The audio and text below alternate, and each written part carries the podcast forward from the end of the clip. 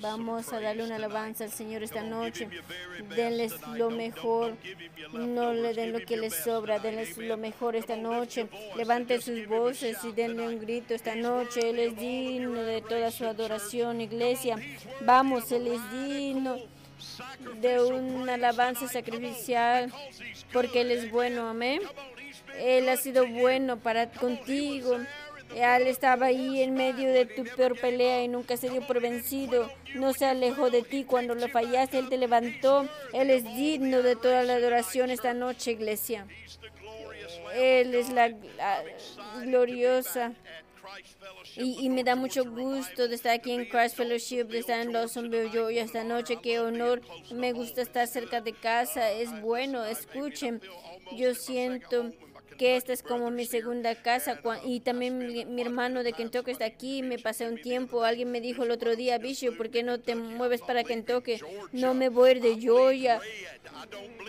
Yo creo en el rojo, no creo en el azul. Yo amo Kentucky, pero les quiero decir que soy un hombre de Georgia. Yo amo a Georgia. Gracias a Dios por todos los otros lugares que puedo ir, pero mi casa es aquí en Georgia. Le estoy diciendo que Dawson es como mi segunda casa y quiero darle honor a toda la familia aquí en Christ Fellowship. Escuchen, ustedes siempre me, me asombran con su honor, su amor y su sacrificio la devoción de buscar la cara de Dios cada, cada día, que lo que Dios está haciendo en Dawsonville, Georgia, es limpiando nuestra nación de una forma precedencial. Y solo quiero decir gracias, gracias por su trabajo de amor, gracias por no darse por vencidos, gracias por no atorarse en todas las telarañas del enemigo que te pueden distraer. Gracias por no darte por vencido. Les doy honor esta noche y les doy honor a Dios. Gracias por su fidelidad a ustedes. Vamos a darle un aplauso a Christ Fellowship porque todas nuestras vidas son diferentes por lo que Dios está haciendo aquí en Dawsonville, Georgia.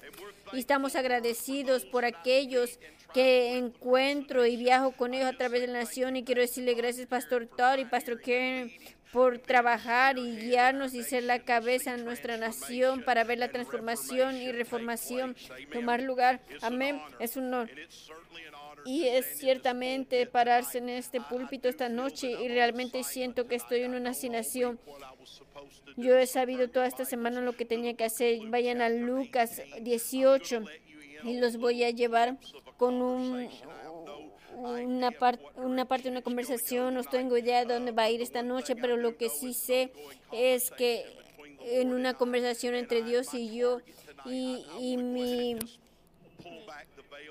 quiero quitar el velo para que vean mi asignación esta noche. Si estás en este lugar y estás en la cerca y yo vengo y a lo mejor el Señor viene por ti. Si tú estás perdido, venimos por, ti.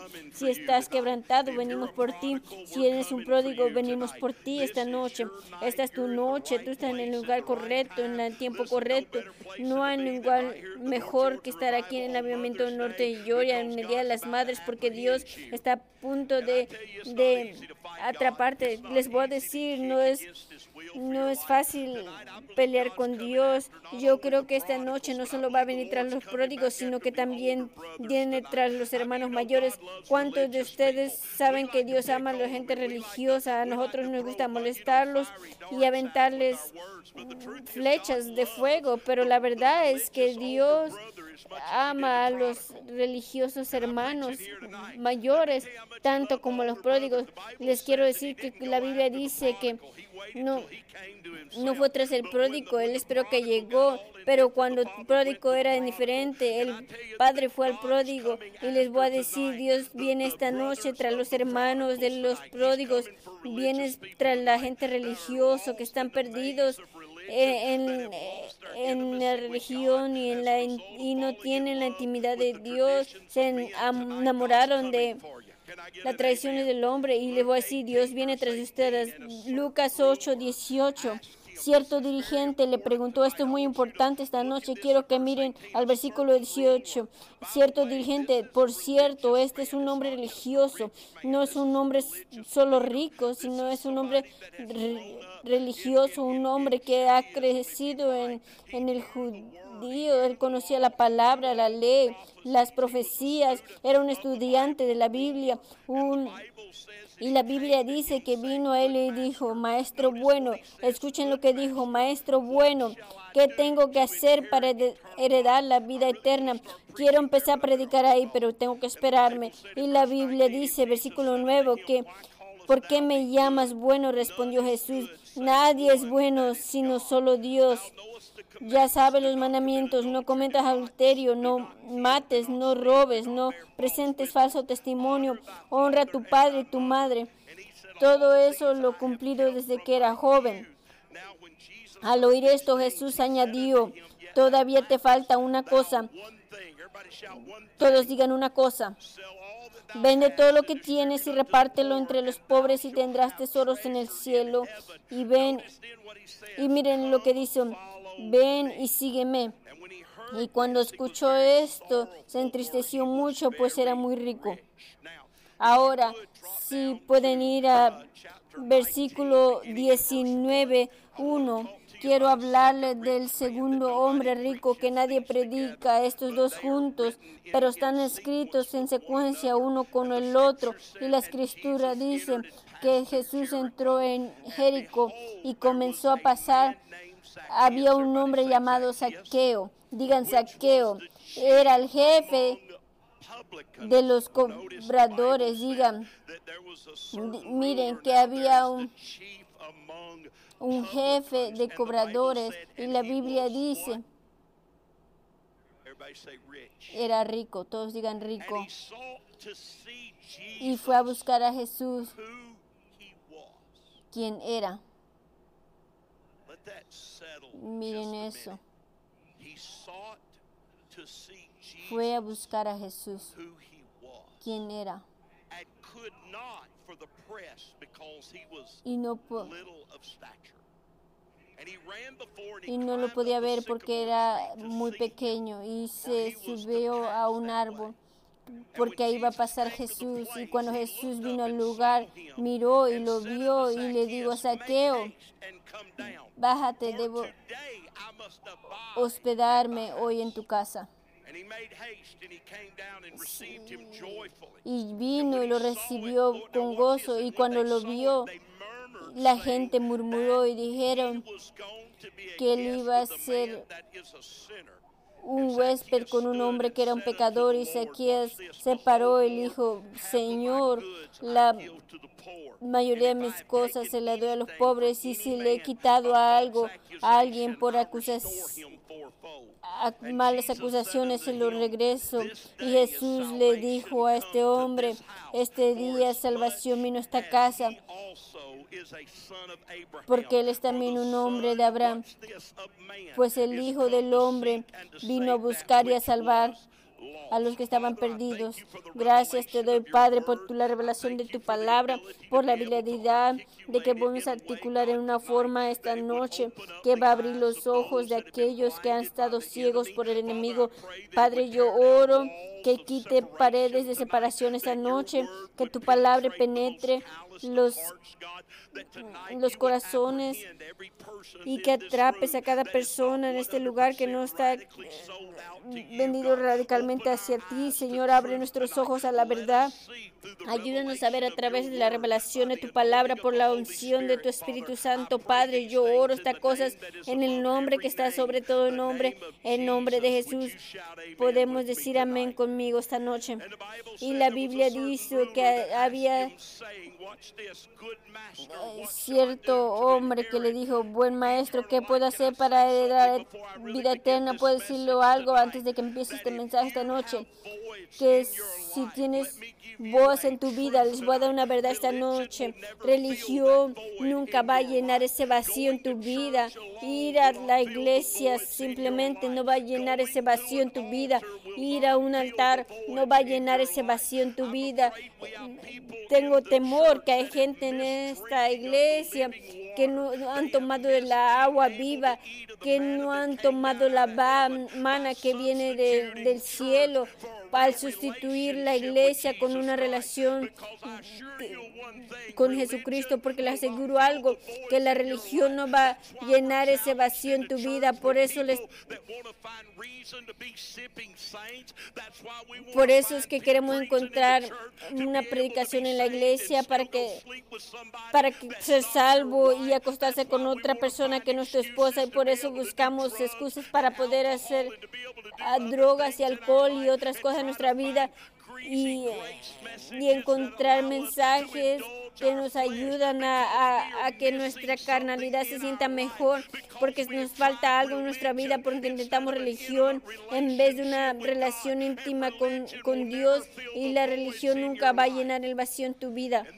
Y este hombre que era religiosa toda su vida, aún seguía vacío y tengo que venir a Jesús, quería saber qué tengo que hacer para heredar la vida eterna porque no era suficiente bueno, bueno, sus reglas no lo hacían, había vacíos en su vida y él sabía que necesito algo más de lo que tengo. Y les estoy diciendo, cuando tú tomas del agua viva, nunca más vas a tener sed. Cuando tú sabes el Rey de Gloria, no tienes que buscar afuera de una relación para llenar ese vacío de tu vida, porque Jesús va a ser mucho más que cualquier droga, que lo que la vida te puede dar, una relación con Dios es mucho más grande que cualquier relación que puedas tener afuera de afuera de los matrimonios santos. Cuando Jesús llena esos vacíos en tu vida, tú no necesitas a Jesús, a Johnny, a Jesús y Betty, no necesitas a Jesús y cocaína, no necesitas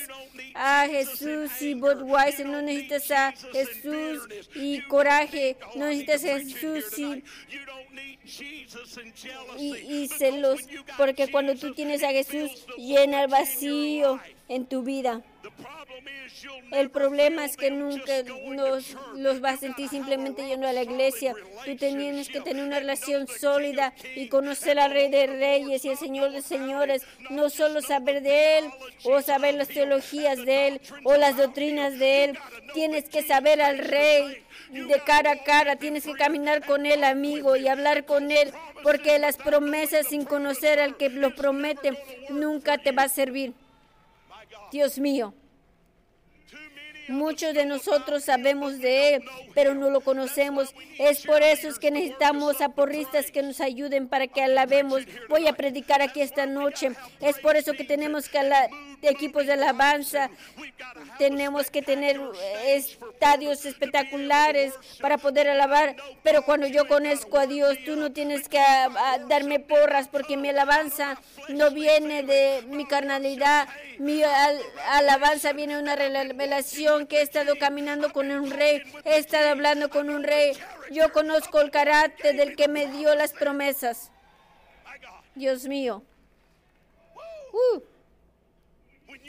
Cuando tú lo conoces, tu vida privada y tu alabanza privada es más espectacular que tu alabanza pública. Dios mío, tengo que decir otra vez, cuando tú sabes quién es Él, tú no tienes que venir y, que te den porras, porque tú ya estabas ahí antes de que llegabas ahí, porque tu vida privada en el carro pudo el estadio para la alabanza pública que demuestras en la iglesia.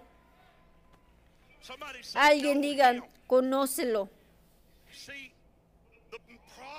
Ven, el problema con el hombre rico es que no lo conocía. ¿Cómo sabes, Bishop? Porque la Biblia lo dice. Jesús le preguntó, ¿por qué me, me llamas maestro bueno? Y dice, hay solo uno que es bueno y es Dios. Es maravilloso cómo venimos a Dios con con palabras que no queremos decir, con expresiones o títulos que ni siquiera sabemos qué estamos diciendo, solo que lo hemos escuchado las cosas religiosas a través de nuestra vida. Uh, venimos y decimos, oh Señor, Señor, nuestro Padre, ni siquiera sabemos que, que Señor quiere decir maestro y el que controla. Hello, alguien, eh, él nunca ha controlado nada en tu vida, nunca ha sido maestro en tu vida y aún así lo llamamos Señor. Y Señor nos dijo a todos los, no todos los que digan Señor, Señor, va a heredar el reino del cielo, pero aquellos que hagan la voluntad de mi Padre, si tú no estás viviendo la voluntad del Padre, entonces tu confesión de Señor es en vano. Tus palabras no, no son nada más que una expresión religiosa viniendo de una revelación que tú no tienes. Oh, eso es una predicación fuerte, ¿verdad? Pero escúchenme. Él dijo, ¿por qué me llamas bueno? No hay nadie bueno excepto uno. Y ese es Dios. Si ven el problema con Jesús cuando nos dijo en las escrituras, Quiero que vayan conmigo por un momento. Jesús nos dijo en las escrituras en Juan 14, 6. Dijo, yo soy la verdad, el camino y la luz. Nadie viene al Padre excepto a través de mí. Si tú me conoces, vas a conocer al Padre también. Y desde ahí tú lo has conocido y lo has visto. ¿Por qué? Porque Jesús era Emanuel, Dios con nosotros. Él ni, siquiera reconocía a Dios estando parado enfrente de él. La Biblia dice, vino a través de él y él no lo recibió. Entonces vino llamándolo algo y, era algo que ni siquiera lo significaba en su corazón, era algo de los labios religiosos y, y eso era dar algo que él no tenía.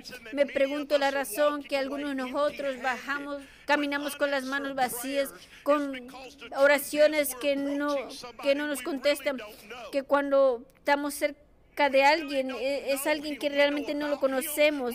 Conocemos sobre él, sus promesas, pero no lo conocemos a él. Les puedo decir las promesas de Dios sin conocer el que los promete, solo es vanidad, porque tú tienes que saber el carácter del que está atrás de la promesa, porque si tú vas a tener la fe para obtener esa promesa. Uh, me van a hacer que yo les empiece a enseñar. Espérenme tantito, ¿me están entendiendo? Yo sé que predico fuerte, pero quiero que me escuchen, escúcheme esta noche. Si tú conoces las promesas, si es pues la razón es porque venimos, venimos con con estas palabras, por Dios, porque necesitamos la promesa, pero tú nos conoces el carácter del que, del que vienen las promesas. Entonces, entonces las promesas de Dios casi siempre van a venir con un pero. Yo sé que el Dios puedo, pero Dios lo va a hacer, pero Dios tiene que remover el pero de tu vocabulario, porque si tú conoces el carácter del que te dio la promesa, entonces tú acercas al trono con valentía sabiendo que si pido cualquier cosa de acuerdo a su voluntad, Él me escucha. Yo sé que si Él me escucha, yo voy a tener eso que le he pedido. Alguien diga, tú lo tienes que conocer. No es que no conoces sobre Él, sino que lo tienes que conocer. Alguien diga, conózcanlo. Y desafortunadamente este hombre rico no lo conocía y porque no lo conocía dijo, ¿qué es lo que tengo que hacer para tener vida eterna? Dice, tú conoces los, los, los mandatos. Dice, sí, los conozco desde que era niño. Tú sabes que puedes estar en la iglesia desde que estabas chiquito y aún así está perdido, que puedes poner todo sobre él, puedes tener tu teología o tu doctrina y aún no conoces al Dios de tu doctrina. Tengo que yo sentí eso, que me regresó. Voy a seguir predicando en eso. Voy a. Porque tú puedes conocer todo sobre Él, pero no conocerlo a Él. Puedes conocer la teología, pero aún no no conocerlo. Y toda la doctrina y toda tu escritura. Y la puedes decir y aún así no conocerlo. Dios mío, el diablo estuvo con Él en el cielo. El diablo se le conocía la escritura más que nadie. Pero el diablo realmente no lo conocía, porque si lo hubiera conocido, nunca lo hubiera abandonado ahí en el cielo. Dios mío, tengo que predicar aquí esta noche porque si tú lo conoces, si tú conoces la bondad de quién es Él, tú no te quieres alejar de Él. Tú no, si tú conoces quién es Él, tú quieres vivir por Él, tú quieres entregar tu vida con Él, tú quieres entregarle todo. ¿Por qué no le quería dar todo a Él? Porque yo sé que es mi proveedor, mi, mi fortaleza y mi, Él es mi consejero, Él es mi Dios todopoderoso. Puedo predicar aquí esta noche, Dios mío. ¿Por qué no? Quisiera darle toda mi vida, porque si yo le doy mi vida, Él me da la suya. Yo conozco su vida. Él no está vencido, el infierno no lo podía traer, él, la tumba no lo pudo contener y Él nos llama y dice que somos creados en su imagen.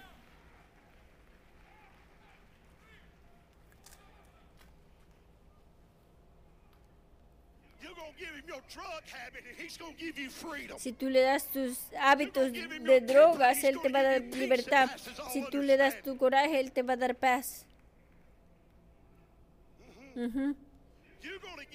Tú le vas a dar tu coraje y Él te va a dar gozo que no se puede contener.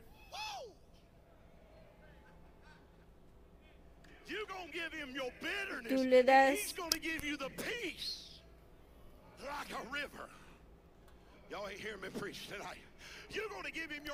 Tú le das tu amargura y Él te da paz.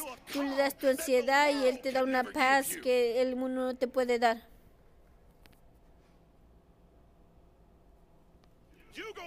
Tú le vas a dar tu pobreza y Él te va a dar sus riquezas.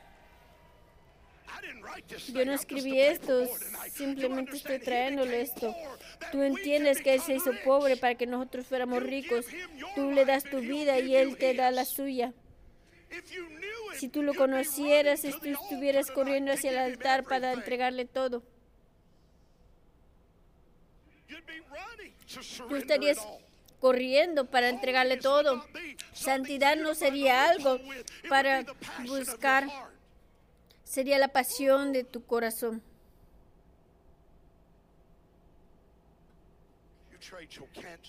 Tú le entregas su tu cáncer por sanidad. Tú le entregas tu diabetes por ser entero. Tú le das tu ceguera para que, para que tú puedas ver. ¿Por qué no le daríamos todo nuestro sufrimiento, nuestro dolor, nuestro corazón roto? Porque Él vino para sanar el de corazón quebrantado. ¿Por qué no le entregarías tu corazón para que Él te haga completo? Alguien diga, lo conocemos. El problema es saber de Él, no, no es conocerlo. Puedes saber de él, pero no conocer su carácter. Este hombre lo había estudiado toda su vida, mantuvo sus mandamientos y no lo conocía.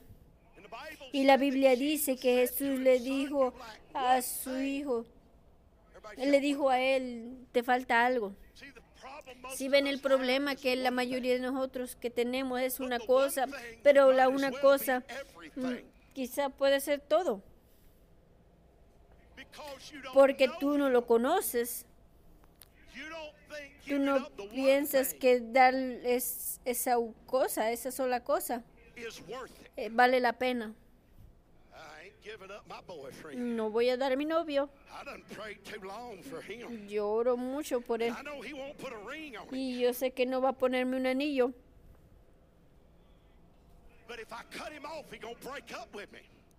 Pero si lo corto no va a romper conmigo. Voy a orar como, como si fuera gente libre, no, no enfrente de gente religiosa. Tengo que predicar aquí, lo siento, lo siento. Ese es el problema, que tenemos tanta gente que están aquí en la iglesia, vive en fornicación y le definen eh, acostarse con unos otros fuera de, de su matrimonio y no estás dispuesto a dejar tu novio dejar a un novio que no quiere poner un anillo y poner un pacto en, en su relación porque vamos a vivir esta vida de la forma que Dios quiere. Vamos a predicar como quiero predicar aquí esta noche. El problema es que no, no tienes lo mejor de Dios. Tú tienes a alguien tratando aquí como una prostituta que, que te, realmente debería estar tratándote como una reina y tú te estás quedando con eso y, y no con alguien que te tendrían que tratar con un honor y respeto porque tú escogiste a alguien que comprometería la palabra de Dios. y tú quieres quedarte con alguien que es menos de lo que Dios quiere que tú tengas.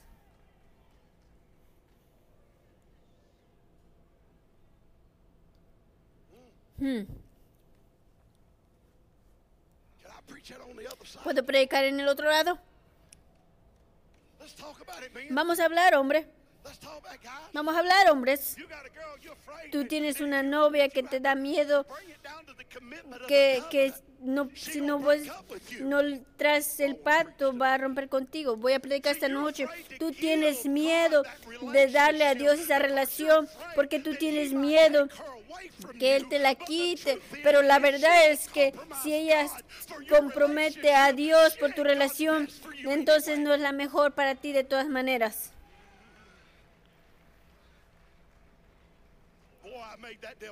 Yo sentí que ese demonio se enojó, yo sentí eso. No estoy aquí predicando para predicar en contra. Yo estoy aquí para decirte que no tienes lo mejor de Dios. Si tú estás aquí lleno de amargura, no tienes lo mejor de Dios. Si no puedes perdonar, no tienes lo mejor de Dios. Si tú vives atado a las drogas, no tienes lo mejor de Dios. Si tú eres un esclavo de una botella de Budweiser, no tienes lo mejor de Dios. Dios mío, si Budweiser es el rey de, de cerveza, no tienes el mejor rey. Jack Daniels es tu maestro. Tú no tienes el verdadero maestro. Te estoy tratando de sacar de tragedia y una vida eterna y vida abundante. Si tú conocieras quién él era, no, no habría algo que no le darías. Porque cuando tú le das tu, tu choque, él te da tu bendición. Ni siquiera pregunto por qué no recibo la bendición. Ustedes me quieren escuchar predicar esta noche. El problema es que él no lo conocía. Entonces cuando le preguntó y le, le dijo que le diera sus riquezas,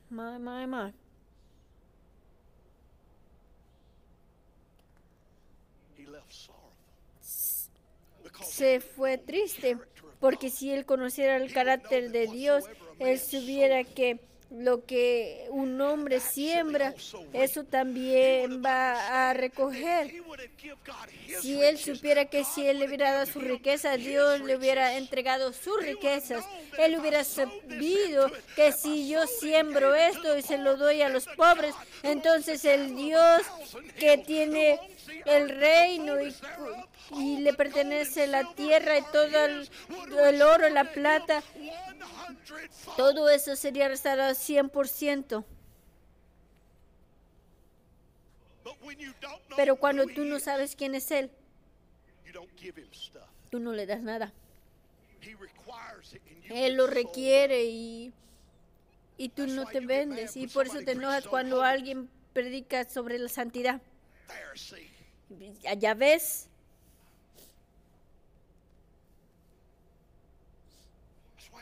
Es por eso que te enojas cuando el predicador toca de tu pecado. Pues Dios te está diciendo por 16 años y tú te enojas porque tú realmente no lo conoces. Eso te da coraje también, porque cuando tú sabes de Él pero no lo conoces, si tú lo conocieras como Él quiere que tú lo conozcas, no hay nada que tú no le dieras.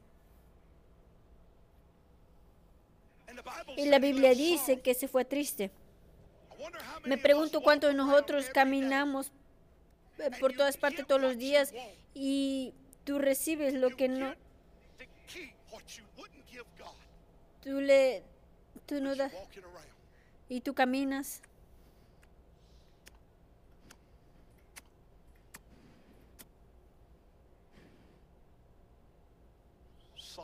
Triste, chupándote el dedo. Cuando, cuando tú pudieras estar jalando de Jehová Yara.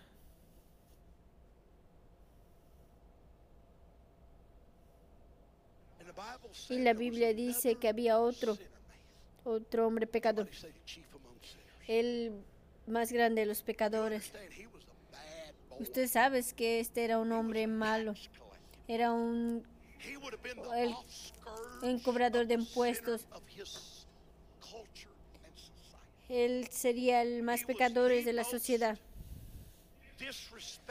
Era el hombre que, na- que nadie respetaba, el más pecador que se puedan imaginar. Y la Biblia dice que él vino siendo un hombre rico. Alguien, todos digan hombre rico. Les puedo decir algo. No tiene nada que ver con el dinero. Nunca se trataba de dinero. Se trataba de la, una cosa que tú no le quieres dar. Pero la diferencia de un pecador y un hombre religioso era que el hombre religioso pensó que lo conocía. La person persona he sabía que lo conocía con palabras religiosas y disciplina a los mandatos. ¿Me quieren escuchar predicar? Porque escuchen. hmm,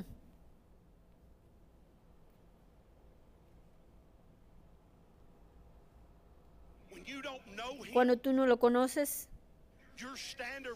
tus estándares de santidad es medido por la gente que están alrededor de ti. Nuestros estándares morales se vuelven la familiaridad de la gente que conocemos, pero el hecho es que no hay moral, estándares de Dios en la Biblia, excepto por los estándares de. Jesucristo. Él es el único camino que tú eres predestinado para ser creado en la imagen, Él es el estándar de la santidad, no la iglesia a la que vas, no el sistema religioso al que perteneces, pero Jesús y solo Jesús. Él es el único estándar de santidad don- al que, por el que tienes que vivir. Me preach. ¿Me quieren escuchar predicar? Porque cuando tú no lo conoces, tú estás bien con no dándole una cosa, porque después de todo tú has hecho todas las cosas bien, las otras cosas bien. Pero cuando tu sistema con el que mides no es la gente alrededor de ti, sino que es el Jesús al que tienes,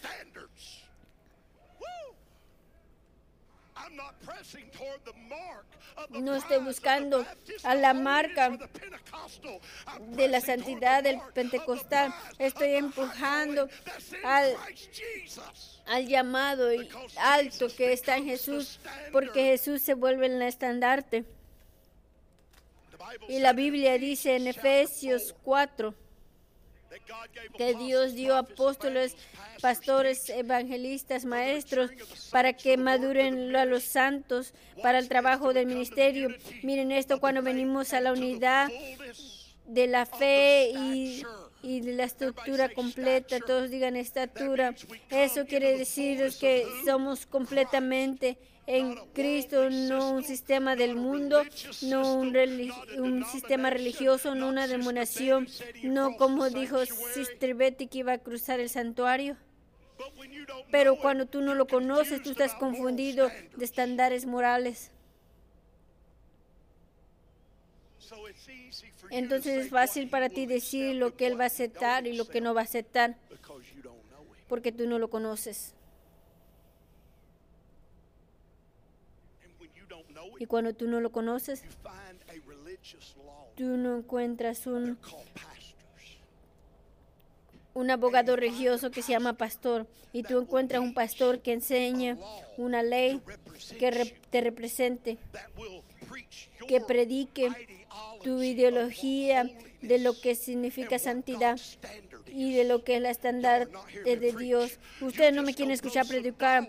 Tú vas y pones unos dólares en la ofrenda para que Él confirme el estandarte que tú estás agarrando. Y tú puedes agarrar el estandarte porque tú no conoces el que carga los estandartes.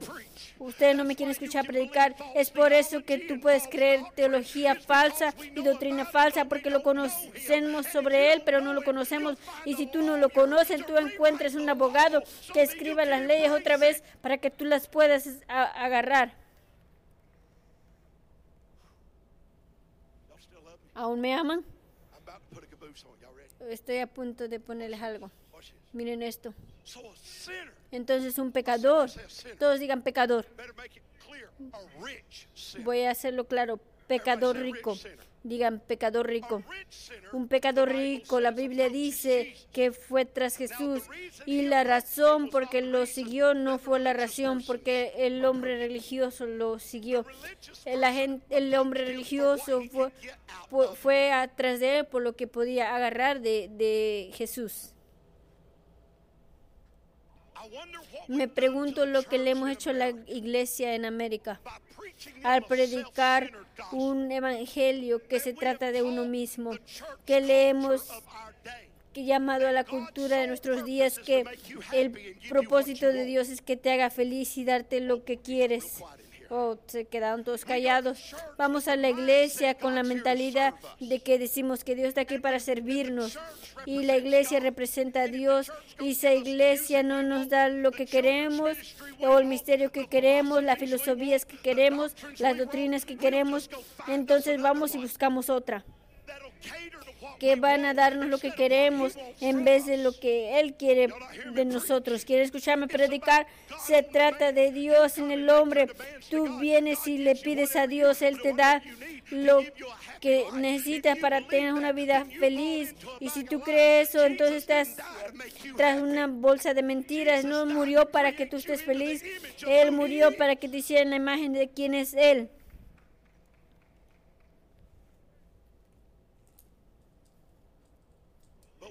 Pero venimos como vagabundos y la Biblia dice, mis hijos no, no me digan por pan, pero la mayoría de la gente viene con su lista de, de mendigos, pero porque son tan religiosos,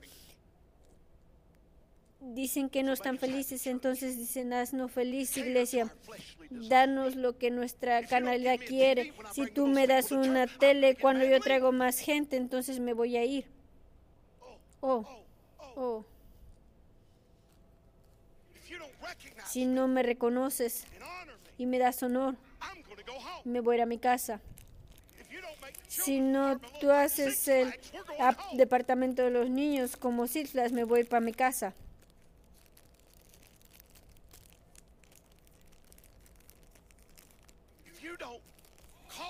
Si tú no me llamas cuando esté demasiado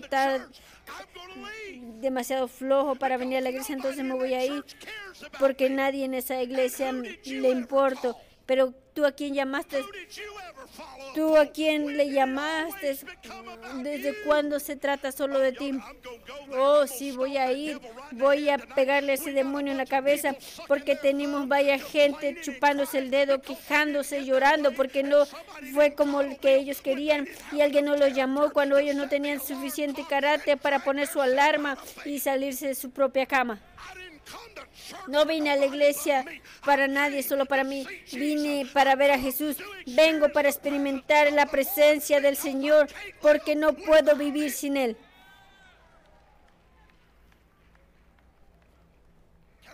Podemos predicar aquí. Cuando tú le a Dios todo, para que Él tuviera todo lo que Él tiene. Entonces todo lo que tú tienes depende de quién, quién es Él en tu vida. No entendieron eso, ¿verdad? No entendieron eso, ¿verdad? No puedo vivir sin Él. Es el aire en mis pulmones. No tengo nada sin Él. Y todo lo que yo era y todo lo que soy ahora depende en Él. Tú no me tienes que hacer servirle a Jesús. Todo lo que tengo es por Él.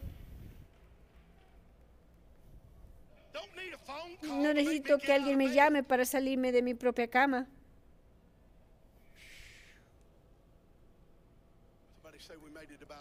Alguien diga, lo hacemos que se trataba solo de nosotros. Hay gente que busca a Dios como, Como en un casino. One-armed bandit. I'm gonna go ahead and pull the slot machine. See if I get my Vo- prayers vo- answered. voy a ir y a jalar esa maquinita a ver si me contesta las respuestas. Voy a ir a, a jugar eso. Espero que gane el jab por esta noche. Pero la mayoría de la gente vamos con las cabezas hacia abajo. Pero eso no te paró de que no pusieras tu dinero la otra vez que fuiste a Dios mío. Y por eso nuestras oraciones no están en oraciones, porque queremos que, que Dios sea como una maquinita que diga, ¿qué va a hacer Dios por mí? Se trata de mis necesidades. Oh,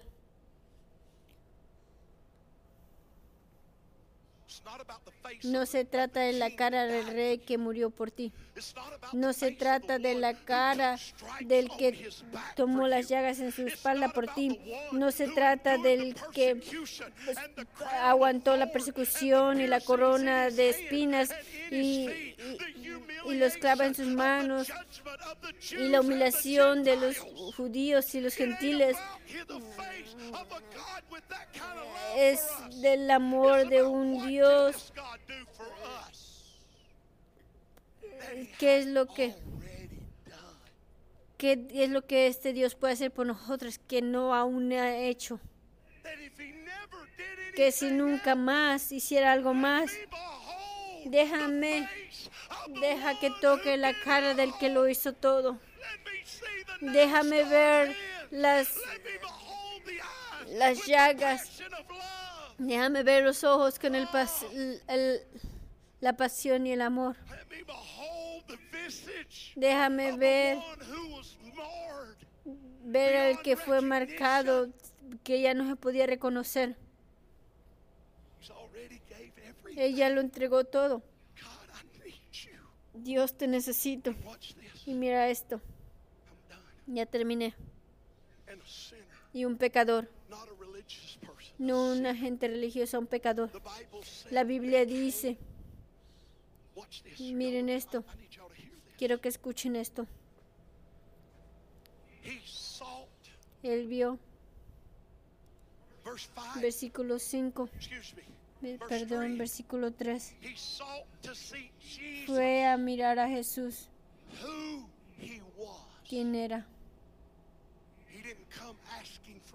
No vino a pedir nada, dijo, quiero conocerte, quiero verte por quien, por quien realmente eres, Dios mío.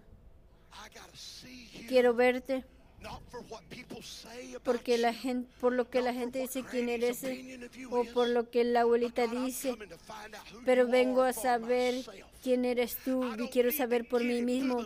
No quiero verlo a través del, de un servicio por el predicador. Vengo a verte por mí mismo. Quiero verte por mí mismo. Aquí está el problema. Hay un problema cuando tú estás tratando de buscarlo por quien realmente él es. Y el problema es la gente que están mendigando y pidiéndole cosas. Saqueo era un hombre de estatura pequeña y la Biblia dice que subió un árbol, todos digan subió un árbol. De hecho dice que era un árbol de sicamoro para que lo pudiera ver. Cuando tú realmente quieres saber quién es Él, la gente no se vuelve en tus excusas. Cuando lo único que necesitas es un, algo religioso, tu camino, entonces tú vas a correr a un lado de los hipócritas, a un lado de la gente que te lastimaron. Pero cuando tú vienes a buscar quién Jesús realmente eres, tú vas a subir encima de todos para que tú puedas ver tu propia percepción de quién realmente es Él. Dios mío, no, no les pasó otra vez de la cabeza, ¿verdad que no? Recibieron eso, ¿verdad? Porque la gente todos los días, yo no voy a volver a esa iglesia, son hipócritas en la iglesia, lastiman mis sentimientos. Aquella mujer me, me sacó un pájaro en la en el parqueadero. Él me quitó mi parqueadero y, él se me atravesó y quitó mi parqueadero. Tuve que caminar, tuve que caminar por media milla en, en la lluvia porque esa mujer no voy a regresar a esa iglesia. No me quieren escuchar predicar esta noche, ¿verdad? Cuando tú vienes a ver la cara de él, cuando tú vienes a cargar su gloria y cargar su majestad de quién es él, a ti no te importa si es hipócrita en la casa, a ti no te importa si hay demonios religiosos. Voy a hacer lo que tenga que hacer para estar arriba de la gente, para poder ver quién es Él. Uh, y cuando tu pasión es verlo por quién es Él, ¿están listos para esto? Cuando Jesús veo las quien saqué a cera y le dijo, ven hijo, porque esta noche. Voy a quedarme, voy a visitarme, no solo una visitación, voy a quedarme en tu casa, me voy a mover ahí, no solo visitación, querida, no solo me vengo por un- una taza de té, dice me voy a mover ahí, Dios se mueve a las casas de la gente que realmente lo quiere conocer. Dios mío.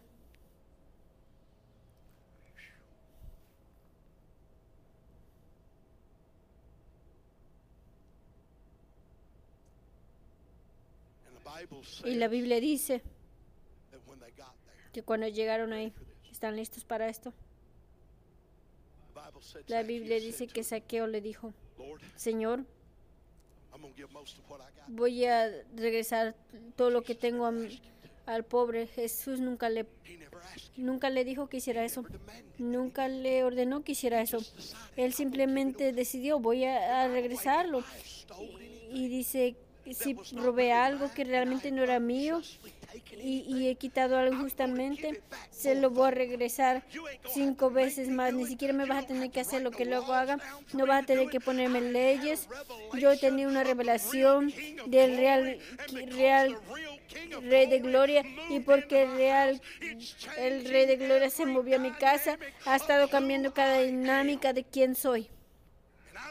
Y te estoy diciendo que si tu salvación no cambió todo, dinámica de quién eres, entonces no recibiste lo que es realmente verdadero.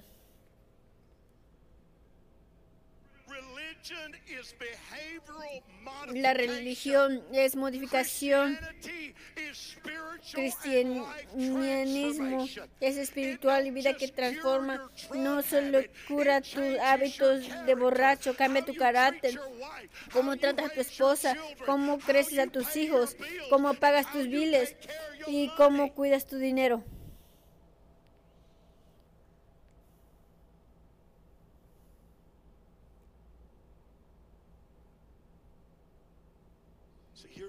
Este es el problema.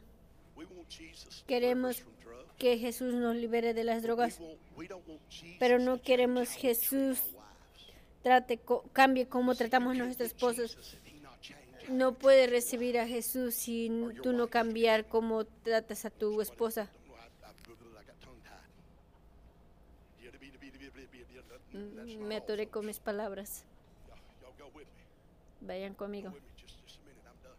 Ya terminé, realmente ya terminé. Escúchenme.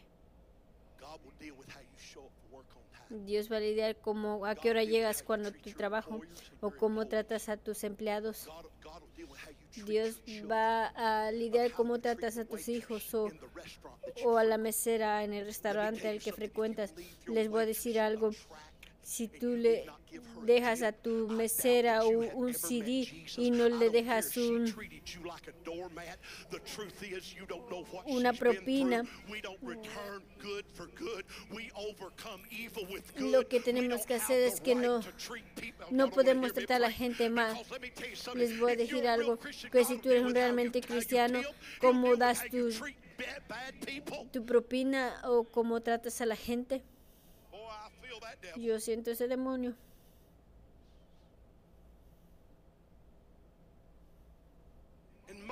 Y la mayoría de nosotros queremos que Dios componga ciertas cosas, pero no queremos que Dios cambie todo. Vamos, Johnny, ya voy a terminar. Les voy a decir algo.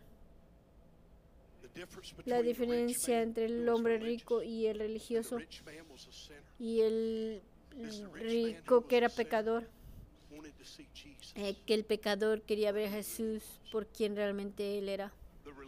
El- la persona religiosa pensó que él sabía quién era, pero no lo podía ver por quién él era, por su ceguera religiosa. Y de- por eso. Lo único que quería era poner otra demanda en él mismo y que se fue triste porque no tenía el corazón para dar libremente todo lo que tenía. Si tú eres un realmente creyente, vas a saber que lo que te digo es verdad. Nadie te puede obligar a hacer algo o arrepentirte.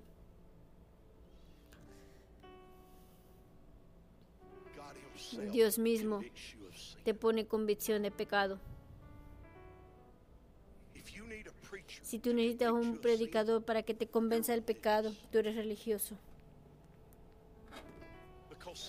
Porque si tú estás en una verdadera relación con Dios, la Biblia dice que el Espíritu Santo me convence de mi pecado. Oh, oh. Y si tú estás viendo y tu pecado es justificado, está bien en tu mente que lo que está en la escritura tú estás equivocado. Tú no estás escuchando al Espíritu Santo. O puedo decir algo, o quizá ni lo tienes.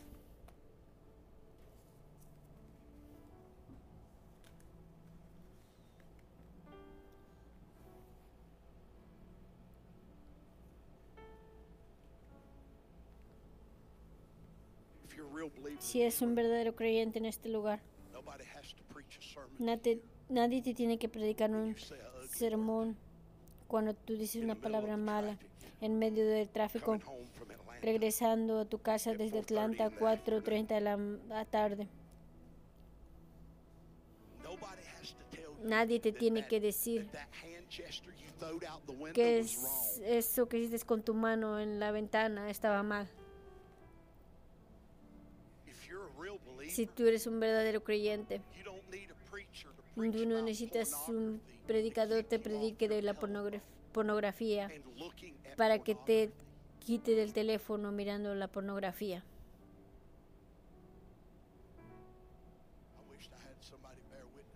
Ojalá que alguien supiera que estoy diciendo la- lo que estoy diciendo.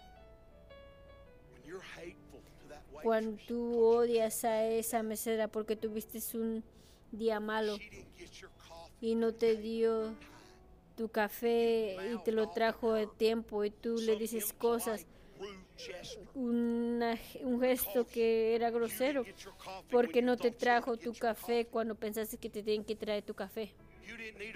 Tú necesitas un predicador que te apunte y a tu cara y te diga que estaba malo. Tú, sentís, tú sientes la convicción del Espíritu Santo.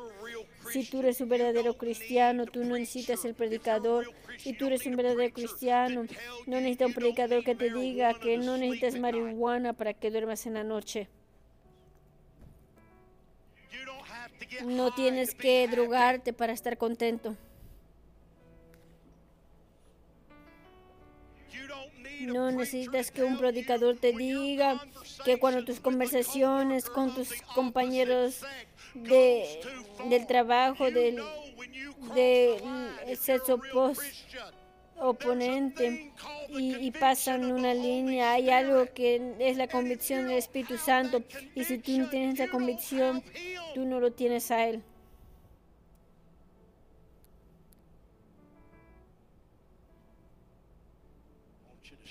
Pónganse de pie conmigo esta noche. Mi trabajo es para condenar a gente. Mi trabajo es para llevarte a Jesús, quien te da vida eterna, quien te da su vida a cambio por la tuya. Y algunos de nosotros no estamos viviendo esa vida porque estamos viviendo bajo una religios, la religión. Nos enamoramos de la iglesia y la institución y no el Jesús de la iglesia. Nos enamoramos con tener amigos en vez de enamorarnos de gente que son parte de nuestro propio cuerpo.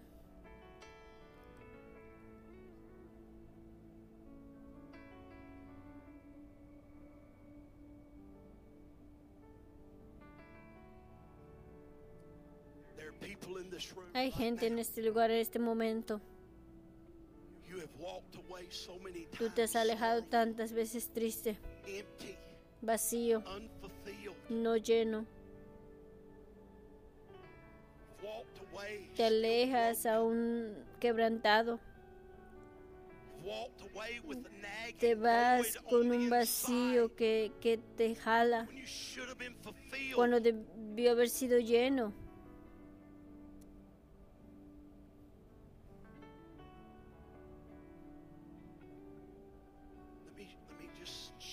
Voy a compartir esto contigo muy rápido. Ya terminé realmente ya, pero siento que el Espíritu Santo está tan fuerte. Escuchen, empecé tan puro. No vine en la iglesia, no tuve un pedigrí de iglesia. Me mojaron como metodista y como bautista solo iba a la iglesia en los días santos y en Navidad. No crecí conociendo a Dios, pero tuve suficiente religión en mi vida que era la una cosa que me mantuvo de realmente conocerlo en una edad temprana, porque ellos dijeron, si tú oras esta oración, tú estás bien. Entonces yo pensé que estaba bien, pero nunca había nacido realmente. Y cuando fui cambiar, nací radicalmente, estoy hablando radicalmente, choque completo, nacido completo, toda mi vida cambió. Yo sentí como que cualquier pas- predicador que, que- o pastor que me pastoreó me mintió porque no me dijeron que no había nacido realmente, no me dijeron del milagro de regeneración, no me dijeron que Dios cambiaría mi vida. They just told me, "Believe Simplemente me dijeron, cree, tus is your home." pecados son limpios y el cielo es tu, es tu casa. Cuando yo nací otra vez, era tan inocente y tan puro. Y yo lo quería a él y, y quería ver su cara. Mi familia pensaban que había perdido mi cabeza. Acusaron a esa iglesia que pensaban que me habían limpiado la cabeza porque quería estudiar la palabra de Dios. Durante mi didn't yo iba a mi casa y, mi esposa no entendía por qué cerraba el otro cuarto y, leía mi Biblia y lloraba. Era porque yo lo quería. Yo no quería ser alguien en el misterio. Yo no quería pastorear una iglesia. Simplemente lo quería conocer a Él. Yo quería hacer su voluntad. Nadie más me tenía que decir que me tenía que cortar mi pelo. Nadie me tuvo que decir que dejara de fumar. Nadie me tuvo que obligar a dejar de tomar alcohol o, o meterme coca. Nadie me tuvo que dejar, dijo que dejara de ir a los a strippers. Yo lo quise entregar. Pero Jesús. Cargó nuestros pecados. Tengan ustedes cuidado con, con la levadura de los fariseos, con un poquito de religión que solo empieza con un poquito y que si dejas tantito va a llenar todo tu cuerpo y ni siquiera te vas a dar cuenta. Y saben qué le pasó a Lance Johnson. Un poquito de religión se le metió. Ni siquiera lo sabía. Ahí por ahí solo había una inyección pequeña. Y de repente se volvió la relación, la sabiduría de la palabra, qué articulada era el, el tamaño de mi iglesia, el número de gente que venía, oh, me quieren escuchar predicar. No se trataba de la gente, se trataba de números. Y mi vida estaba dependiendo cuánta gente estaba enfrente de mí mientras elaboraba en la revelación que había descubrido en mi tiempo de oración. Y la teología y la doctrina no salieron de revelación, de analogía de quién él era. Mi identidad empezó a crecer por el sistema religioso alrededor de mí. Controlaba mis movimientos.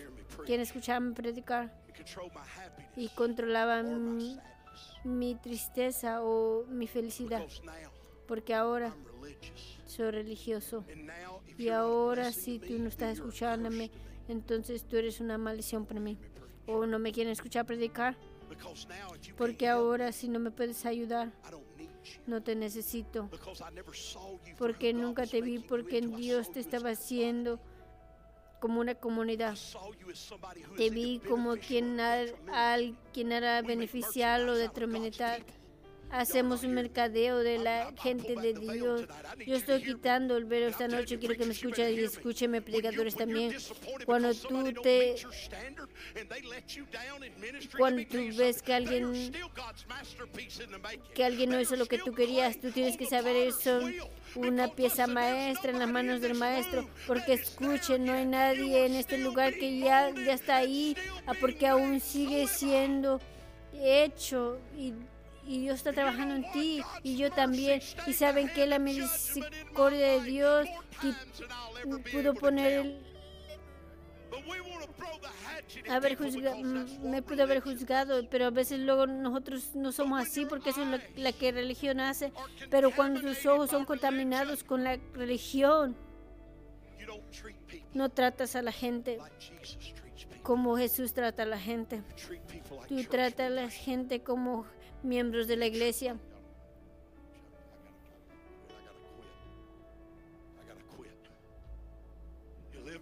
Tú vives en tu vida por las emociones de cuánta iglesia estaba, cuánta gente estaba en la iglesia el domingo en la mañana, cuánta gente me dejó, cuánta gente no le gustó mi sermón, cuánta gente se ofendió porque les dije la verdad.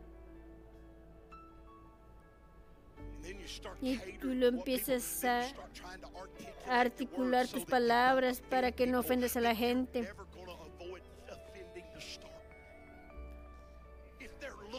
Si hay, esa gente está buscando una razón por ser ofendido, ellos se van a ofender y tan pronto cuando tú hablas la verdad va a pasar.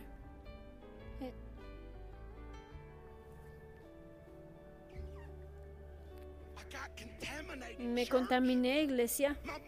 Mis motivos eran puros. Empecé real hasta que fui quebrantado. Hasta que todo lo que pensé que era real, Dios me lo quitó. Y fue, fui quebrantado y pulverizado hasta hacer absolutamente nada. Nadie, nadie. No sabía si Lisa y yo íbamos a sobrevivir. Mi familia no sabía si mi familia me amaría, no confiaron en mí. Cada aspiración de ministerio se, se fue de enfrente de mí porque la religión te puede destruir.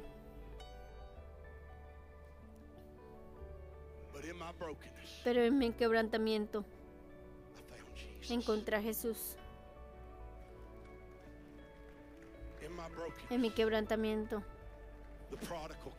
el pródigo regresó a casa. En mi quebrantamiento, el hermano mayor escuchó la voz del padre diciendo, hijo, tú no te quieres que quedar aquí amargado, indiferente. No te tienes que quedar aquí juzgando y apuntando con el dedo. Yo no era el pródigo, yo no regresé al club. Yo era el hermano mayor dije, yo no, va a predicar más, no va a hacer esto otra vez. No va a regresar ahí con los lobos ahí en la iglesia. Lo único que han hecho es lastimarme. Y dijo, hijo, yo aún te amo. Hijo, no sabes que todo lo que tengo es tuyo. Y regresé a casa.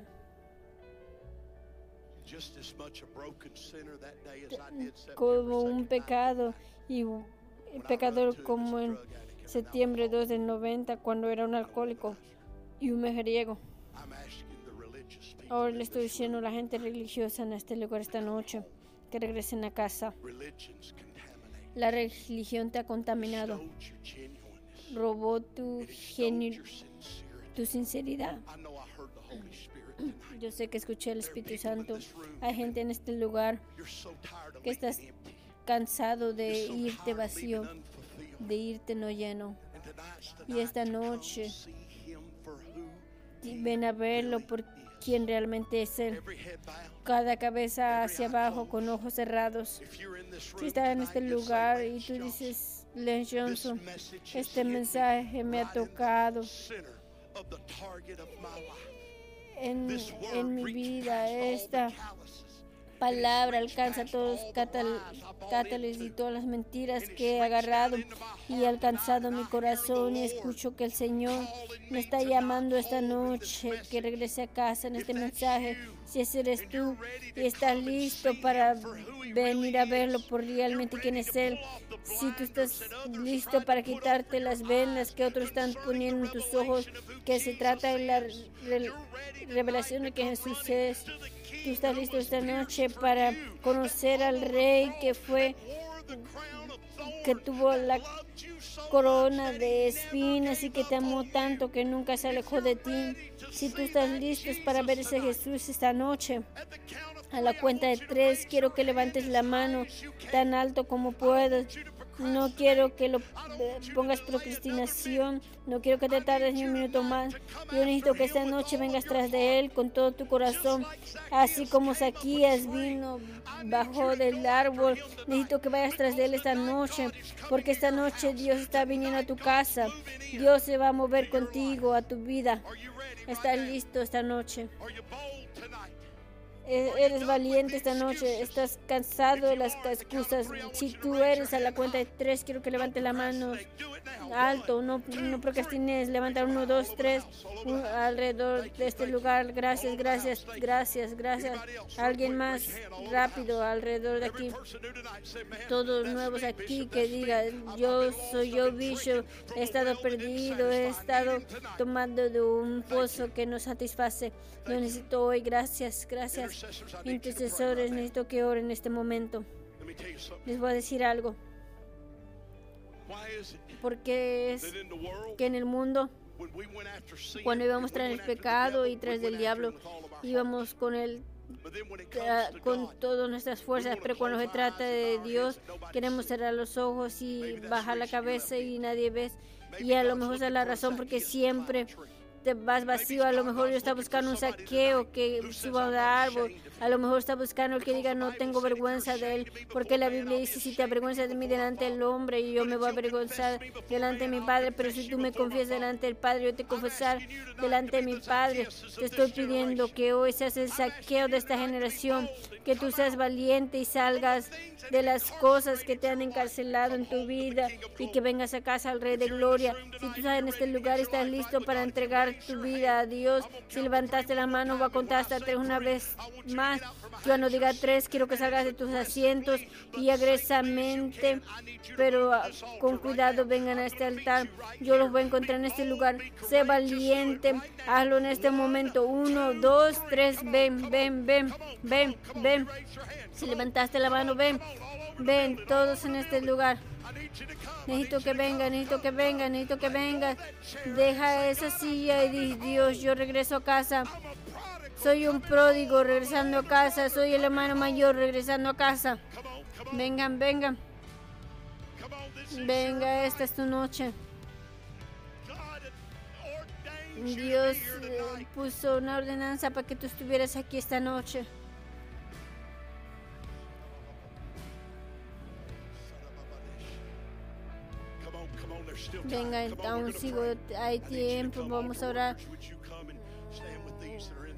Right now?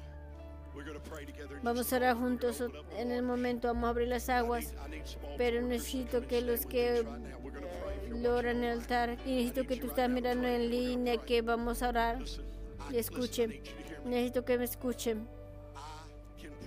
Ah, Puedo orar contigo, pero no puedo orar por ti. No puedo entregar mi vida a Dios por ti, pero te prometo, pero me puedo entregar contigo. Y si esta noche tú le entregas su vida, Dios te va a dar su vida.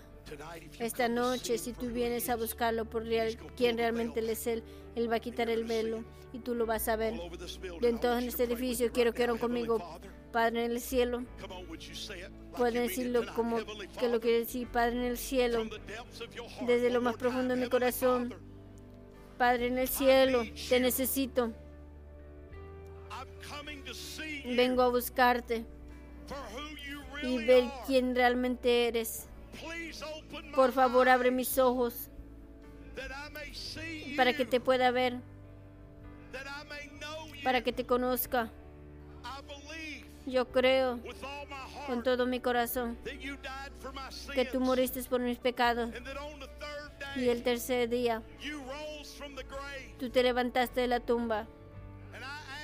Y te pido que me salves, que me me, transformes, dame el milagro de regeneración. Quiero ser una nueva criatura. Quiero que las cosas viejas se vayan. Quiero ser nuevo. Gracias, Padre, por abrir mis ojos para que te pueda ver, para que te conozca, que tú vas a ser mi Salvador y el Señor de mi, Dios, de mi for vida, the rest of my life. por el resto de mi vida. Thank you, God, Gracias, Dios, for giving me mercy, por darme misericordia, for bringing me home, por traerme a casa, for making me your child por hacerme tu Hijo, a través de la sangre de tu Hijo Jesús. In Jesus' name, En el nombre de Jesús. Amén y amen. amén.